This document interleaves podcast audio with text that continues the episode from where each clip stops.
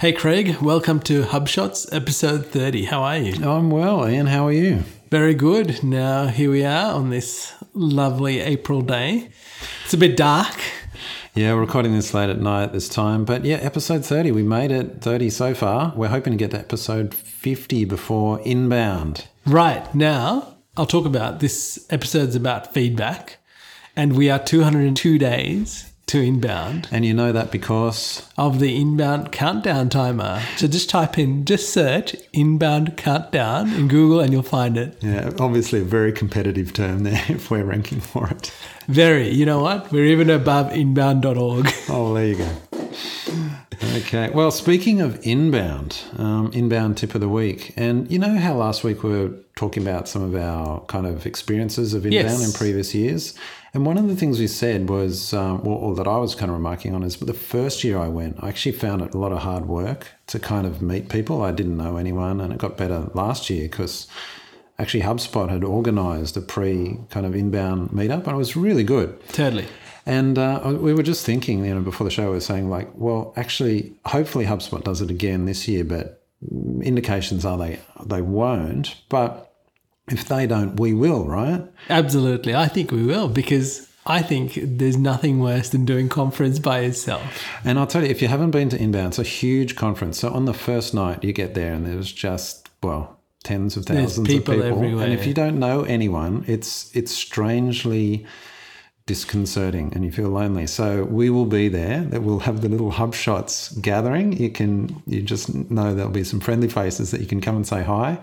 And uh, yeah, kick off the, the conference really well. It's just great if you know people on the first night and you just Yeah, absolutely. You know what? Doing conference with someone is always more fun because you get- got to go places, you experience different things. You can even go and try clam chowder, That's which right. was which was a pretty much a highlight. We did that every night, basically. We did. Clam chowder. It was great for Boston. So, yeah, looking forward to that for inbound. And uh, yeah, get registered.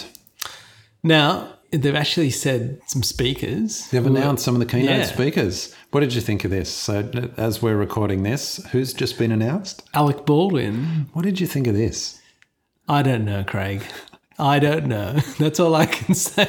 yeah, it's uh, like I like to see him, but it's I don't know if that would make me register if I wasn't otherwise going. And you know what? And this is the diversity of inbound, and I, that's I think you know what that's something to love about it because you can kind of think, well, it's just marketing or it's just these kind of people, but you get someone left of center like Alec Baldwin, and you know what? It could be really fantastic. But we've got to go with an open mind. That's well, you're right. You're right. Absolutely do. So, can I give you a prediction? Yes, So- I was going to ask you about the prediction. Okay, so the last two episodes I've given predictions on functionality that'll be announced, but I actually think now that keynote speakers are starting to announce, my prediction is that Bill Gates and Melinda Gates will be speakers at Inbound at some point. There's my prediction. Just That's a good one. I like that. yeah, again, wishful thinking, but you know that's all my predictions. But yeah, Now, on to some really important things, and we love counting conversion points in HubSpot. And this is to do with call to action. So, this is a little tip for the week. And we discovered this because I was showing an email that you sent me. Mm-hmm. And in Gmail, sometimes the images might not actually come through. So, if your call to action is actually an image with a button, you might not see it because I actually asked you whether you got this email. And you said, oh, there was no call to action on that. Yeah, and I've actually found this a few times with emails that get sent out. And when you have a HubSpot CTA that's an image embedded in the email, it seems to do some kind of optimization in terms of how it presents images. So there'll be a header image, Yes. but a CTA image, it's almost like it delays pulling that through, or you need to, or maybe it blocks it initially. I'm not exactly sure why it does it, but I've noticed this a couple of times. And so that's why whenever we send out emails now that have a CTA in it, we also make sure that one of the, the preceding sentence has a link to that same CTA destination as well, just in case you've got image blocking in your email reader or th- something like that. You've still got the link that they can flow through. And another to. little tip is that why not test out if you can actually put that CTA link about midway down your email, not at the end, but somewhere in between. So if people have read maybe the first two paragraphs and they go, oh, this is really interesting, you give them the opportunity to actually click through and take some action. Yeah, no, that's a good point. All right. Onto the next thing. Yeah, Now- well, actually, just on HubSpot tips, this is another one because we both use Hotjar, right? yes, we do. With WordPress and that, but there's actually a good little integration for using it with HubSpot. If you're using HubSpot and you're using Hotjar, it's actually pretty easy to link them in. And so we'll just put a link through to the knowledge base article on that. All right, now challenge of the week, Craig. Now, this is one that you raised. Yeah, talk us through it. I raise this because if we're serving other businesses, we think that we know what's right sometimes. And sometimes we need to actually think about it from a client perspective. And I'm sure you experience this where people go, oh, no, I think we should do this because this is what people want. But really, it's probably not what people want.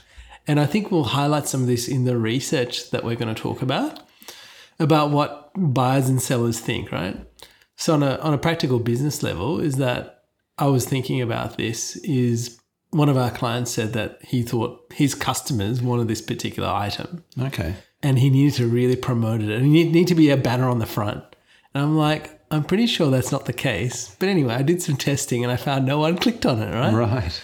But he was convinced that it was really important to him. So in that instance, he could have wasted all this time, effort, space promoting this thing that actually never brought him any business. And I think that's really important. Like that's a challenge we all face because especially marketing managers, right? Just think you're you've been told from somebody like your general manager or somebody in sales, oh, we need to be pushing this product.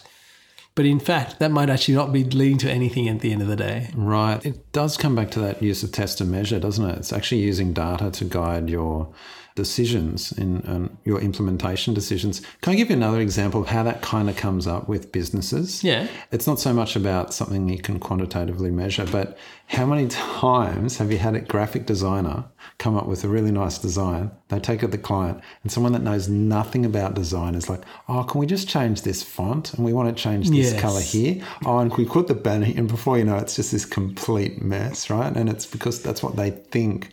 They want, and they actually haven't used. First of all, they haven't relied on expertise of Correct. subject matter experts, and second, they actually haven't relied on any data either. It's just That's right. So I think there's two really key things: is expertise and there's data, and you've got to really trust the person you're working with to know that they made the right choice and gone through the right process to making that choice. Because there's a lot of thought that goes into something. So you might say, "Look, I want to advertise for this particular term," but you might actually think instead of what you think is that one channel, there might be actually three channels you can go through and get a far better result. So if I were you, always go back and ask why, because I think that'll actually get a really good response. Ask why. Great tip. Now, general tip of the week, Craig. Now, this is you and me both found this out when we were doing this for clients. Yes. Okay. So this is a classic case of, oh, we tried that in the past and it didn't work. So we won't ever go and check it again. And this comes back to Facebook advertising. So generally, what's happened, I think the last time I'd done actually using a Facebook page, Page. promotion, we're trying to get likes on the page, was probably a year or two ago. I was just like, no, it no longer works. So don't waste my money doing that for clients or any of that. But anyway, my wife, she's building a new site and a new page. And so she's saying, oh, you know, because we've had a ton of success with Facebook in the past with some Yeah. of our other businesses, right? So new page. It's like, oh, should I promote the page, get likes for that? I'm, nah, that won't work. Don't worry about that. She said, oh, I might just put $10 on it, right? Yep, bang. Suddenly the page is going off and she's um, got a couple of hundred likes on it. And so, actually, no, it might just be over 100 likes, I think, she's got in one day Yeah. from $10. So the, the actual page likes were costing like 10 cents Yes. or something like that. So I'm like, that's incredible. I haven't had that. And it's because I actually haven't tested that for so long. So now what you and I have both been doing, we've both been going back through all our clients' pages and our own pages going, let's try this. Yes. And so that's actually why it's a tip of the week. And we were discussing before, it was like, what's changed? Because it definitely didn't, you know, we definitely didn't work for, yes, correct. for quite a while. And so what we're thinking is now this is actually Facebook's machine learning is Yes. getting much better. So in the past, when you went with those page like campaigns, the matching in who that exposed those ads to just wasn't getting the right audience. yes. But now Facebook seems to be so much more clever at finding out who is actually interested in your pages and actually making that work. So the actual experience that they're giving now is much better ROI. So I guess the tip of the week from this one is really, yeah, try some of these campaigns that you've used to do in the past and then stop doing because they no longer worked. Actually, it's put that in part of your test and measure budget to try them again and just see what the results are. Yeah. Now, let me take a step back and they'll work. And also, but now what's happening, and you would have realized this, is that on Facebook, when you're posting, doing your posts and your content, not all of them actually reach those people. So you're still going to have to promote some of that content to the right audience. Facebook organic reach, you mean? Yes. Really down. Yeah, quite right. And that's really down. I think I read some figures, it was down to like 5% or something. Yeah, it wouldn't surprise me. Yeah, you've got to pay for each. Yep, that's fine. Yeah, and we're, we're, we're entering this period of time where we pay to play. You look at Google, they dropped all the everything off the right hand side. Yep.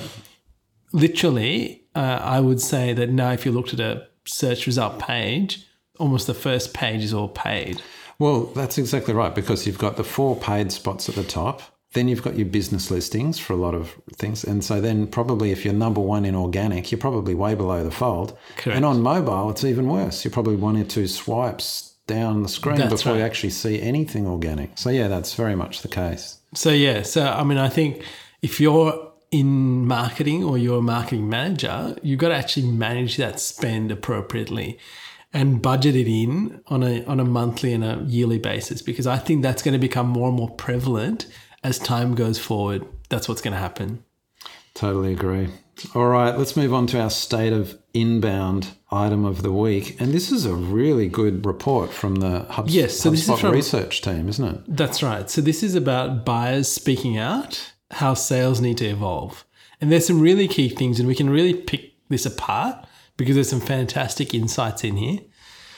One of the things we're going to talk about is that demos need to be actually a part of the awareness stage. So we often think, and salespeople often quali- use this as a qualification, like, are they ready for a demonstration? Therefore, they must be ready to buy. But actually, what it highlights is actually people want demonstrations actually even before they've decided what they want to buy. So they want to see something in action. I thought this was really interesting because, like you, I've had that understanding that signing up for a demo is kind of a, a maybe not bottom of the funnel, but it's kind of middle of the funnel. It's down the down the buyer's journey. And yeah, what they're saying is that in this survey, a third of the respondents were saying no, it's actually something they want very early on. And after reading this, I'm kind of like, yeah, actually, that kind of makes sense because I often do demos or even trials. I sign up for trials, and trials are definitely something that people consider to be down the funnel, Yes. bottom of the funnel. But I actually often sign up for trials right at the start because that's how I do my research. Yes. If I'm looking at a kind of tool set that I don't know much about, I'll actually do a trial to learn what the tool does, to find what the tool thinks is important, to think about, oh, maybe this is what I need to be looking for in the kinds of tools I use.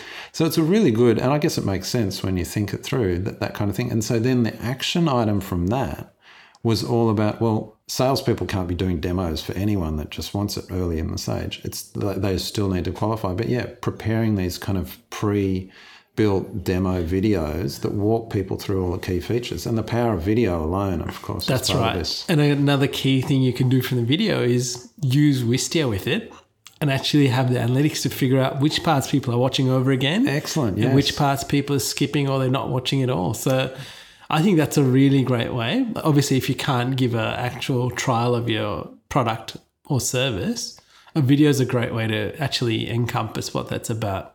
So there's the uh, tip of the week. All right, so that was we had three take three key takeaways just from this um, HubSpot research report. We'll quickly just mention the next two, and we might expand on these in future episodes. I think because there's plenty to learn from these. Yeah, and number two is what buyers want versus what sales want to discuss on the first call, which is really interesting. And it's yeah, because it's such a disconnect. And so what buyers want to discuss on the first call is totally different to what sales want to discuss. And I just thought I'd pull out a few of these from what they want to discuss. So 58% of respondents were saying on the first call they want to discuss pricing, which seems really interesting. Whereas for salespeople, that's not that's something they want to talk about later. They don't want to talk about pricing up front. But on the flip side, you know what salespeople want to talk about on the first call? They want to talk about who's responsible for the purchase, right? Because they want to get to the decision maker. Whereas for the buyer, that's the last thing they want to talk about. Yeah, you know what really stood out to me is that everything that the salespeople are trying to find out is about the company and its goals. And actually, what people are talking about is how the product works and the pricing and what it helps them achieve. So, like you said, there's a massive disconnect because it's like they're talking two different languages and trying to get to the same place, Yeah. but obviously a very different place. So I think if you know this or you have this information, you could totally reframe what you're actually talking to people about when you actually have that first call. Well, this is exactly right. And we, we won't go into detail now, but the actual report actually talks through some of the ways that you can change that conversation. And we will include a screenshot um, from the report that actually compares these two for the disconnect. But yeah, we might talk about that, some of the examples next time. But the third one I thought was also interesting. And this was around who do you trust and who do buyers trust. Now, who, who would you think that people would trust the most in a business? Well, we can rule out a few, right? The Yeah, we can. Salespeople, they're never going to trust them, right? They think, oh, marketing, they might trust a bit more. You know who they trust? Customer service. Yeah. And this is kind of like a, a big opportunity for a lot of companies. And I guess what they're saying here is get your customer service people involved in those conversations and they're part of the buyer's journey. And what they actually found was if customer service people are providing the content, could be sending an ebook or pointing to a blog Yes. post or something like that, it was almost double the trust that they had if marketing was sending it to I them. know. Isn't that massive? Like you just think about it and you go, wow. It's that you almost need to have that person a part of the sales process so that they can actually have that frank conversation with them. Yeah. I think that's a really key point that's been brought out. Yeah, so customer service, it's almost a misnomer, the naming there. It's almost like um, prospect service as well. But yeah. Yeah, because it, it does say it is information from services and customer service. So it is, It's it a is a, bit vague. Yeah. We might dive into that. But oh, just speaking of state of inbound, just another reminder to get into the state of inbound report. We've got the link there, and uh, we want Asia Pac to feature well this year, don't we? Yeah, absolutely. I think that's a big thing as we grow in this region and as people understand more about what's going on. I think that's going to be a key. And it also gives us a good benchmark when we're looking at data and when we're looking forward planning. Just think about it. If you're using it in your marketing, your sales, and you've got this data that you can take back to your CEO, your general manager, your head of sales and say, hey, look, this is what's going on. So much more credibility, right? And I think that's the big opportunity for us. So absolutely encourage you to go do it. Alrighty. Let's move on. Motivation of the week. I'll tell you. So we've talked about website grader before, haven't we? Yes, we love website.grader. we, we do website.grader.com where you can put in your website URL and it'll give you a grading on how good it is. Now, this is why I say it's motivation of the week. One of my customers actually sent us a link to their WebGrader score and their SEO score was really low. And we look after their SEO for them. Right? Yes. So I'm like, what? No, that's not very good, Craig, but uh, tell me where this is going. Uh, what's going on here? So we looked at it, and actually, it turned out that some of the things that Website Grader shows, so they look at the page title length, and Yes. they they want it to be sixty six characters or less. I think in ours, I think it was might have been sixty eight or seventy or something. So it was a few characters over. Dong, so we lost those points. I think our meta description was a couple of characters over. So we just tweaked those and then them up, and then got their score back up. So it was almost like when I explained it to them, they realised that there was no actual SEO problems, but they wanted their they wanted their score to improve. And so Absolutely. it's And- really motivating. It's just like his website grader is just motivating our customers to take an interest in their SEO, whereas before they were like, oh, you know, that's someone else's looking after. And you know what? This is really interesting. Like, so you've obviously done the right thing, right? Hmm. And the key thing here is as it's gone more mobile, right? Having the right length titles, meta descriptions are actually going to matter. And I think that's really the key thing is it's great that you went back and actually changed them because I think that previously it was like, okay, we've got lots of space. Let's talk about all this stuff. But now more and more you can use that as a way to sell. So even a meta description I was describing to someone is actually really important because they might read the title or the link that they're going to click on. But if you can actually motivate someone to take action using the meta description, like you've already won the race. So I definitely take away from here. I encourage you to go back, use Website Grader, and even go back and look at your site and what it actually says in the meta description. So a little tip, type in site colon and your URL and you'll see what Google shows that's indexed, right? And look at all the titles and the descriptions and see what you can improve. Does everything have the same title? Does it have the same description? You know, are you putting your company name first, but not actually saying what that is about. So, one of the most common mistakes that you will find is that people stick their company name. And if it's a long company name with a slogan, for example, that can literally take up the whole first part of the title and you see nothing about what the page is about. Right. Yeah, excellent points there. And you know what I'll say? If, if any listeners they want to put their site through Website Grader, if you put it through and you get a bad score and you're not quite sure why, just drop us a line. We probably should put a little form or something like. Yeah, stick, I- we'll stick a form up on this. I um, don't understand my website grader thing. So if you get worried that your SEO is low, just drop us a note and we'll have a look and let you know. so we'll whether- place a call to action yes, on the page call to action. There you go. where you can fill out the form and we can help you sort that out. Hopefully, yeah, we'll we'll, we'll, we'll guide you there. Now, Craig, I have a great resource This is Which- an absolute ripper, isn't it? which we've been testing out. So we had Kevin, was it? From Kevin Beacon, yeah. from Beacon contact us a few months ago and we were testing out. So one of the big things that I find when we're going through the whole process of creating a campaign and creating an ebook, for example, which should technically be a fairly simple process, can be quite laborious. And that's where a lot of people I, I tend to I'm finding now are actually stalling because it's so hard. Like I've got to format this, I've got to stick pictures in there, got to make sure it's it looks good. And this tool actually will create ebooks for you. So you can even connect it to your blog and it'll actually create an ebook out of your blogs. Now, it, it does need some work there, and Kevin has put it on um, AppSumo. And we're going to talk about this because actually he's got lots of great feedback from AppSumo. Yeah. Can I, can I, before we go to that, can I just talk a little bit about Beacon? Uh, Yeah, sure. Just about the functionality, because yeah, you a good overview there. So it's beacon.by is the site. So beacon, like a big beacon. I don't know where he came up with the name. It's a good name though. Beacon.by. And yeah, as you said, so you could have WordPress and it's got a HubSpot integration as well. And what you do is you just tick the pages, all the blog posts, and then you click create my e- my ebook. Takes you to this really nice little interface, and then it walks you through, and you can pick your designs and your fonts and your color schemes, and it's just all there a visual kind of layout. You go next page, next page, tweak a bit of this, next page, generate PDF. It's brilliant, and then you get the PDF. He can host it, or their their service can host it, or you can download it. I Yes. download the PDF and then you can just make that an offer on your site. So I think it's an excellent way to get ebooks out of your existing content produced quickly and they look really good. So yeah, it's a great service. What you're going to talk about next is well, we've been chatting with Kevin in the preceding months and, and weeks about this and giving him feedback and I guess he's individually contacting people and saying what's your thoughts and we give feedback and there's email exchanges. It's been great by the way.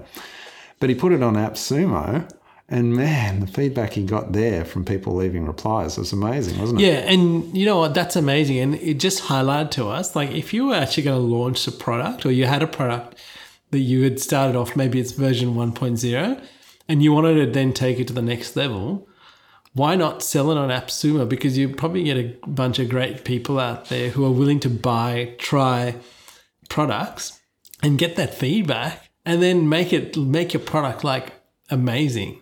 I think what's gold about this, let's say you had a product and you would say, Oh, how can I get access to a hundred people as, as a beta user? Yes. I, I, you know, I, I won't charge them anything. I'll, I'll just give it to them and as long as they give me feedback, right?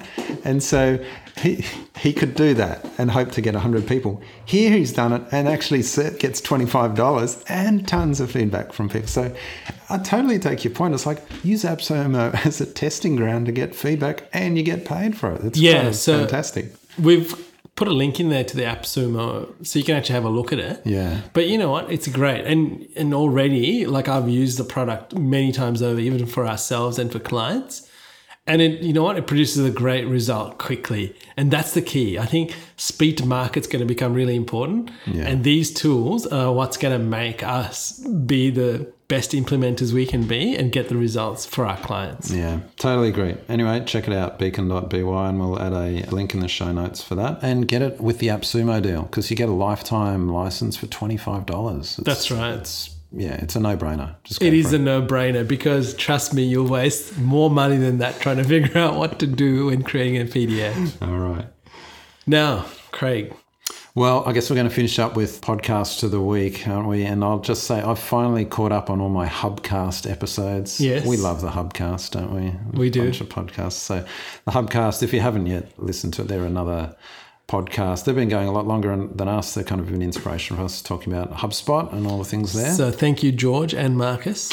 Yeah, they do a great job. But the reason I'm calling them out is because I think, I don't know if my listening's the same as you, but I often go a month or so without catching up. And then I listen to four or five episodes at once. It's great. And I'm just like, I'm overloaded. But uh, what, one of the things I wanted to, to call out is that uh, one of the things I mentioned in a recent episode was Marcus had written this post around how to write cost articles. Cost article. Yeah, so if you're talking about your costs for your service or your, your product, like Okay. pricing, how to write those on Yeah, your wow. website. It's really good and he steps you through. I won't go into the detail now, we're running out of time, but he just steps you through the key things to use in headlines and how to mention it, how to add trust by, you know, talking, being transparent about things that you do and you don't fit and things like that. So we'll add a link to that and um, a link as always to the Hubcast. Fantastic, Craig. And I hope you guys have enjoyed the feedback episode. And we would love your feedback via Instagram, Twitter, even on our website. And if you've got problems with your website grade, by all means, please contact us because we'd love to help our listeners get a great grade and get ranked really well. So, Craig, until next time, we shall see you later. All right, see you, Ian. Thank you for listening to this episode of HubShots. For show notes, resources, HubSpot news, including practical strategies you can implement, visit us at hubshots.com.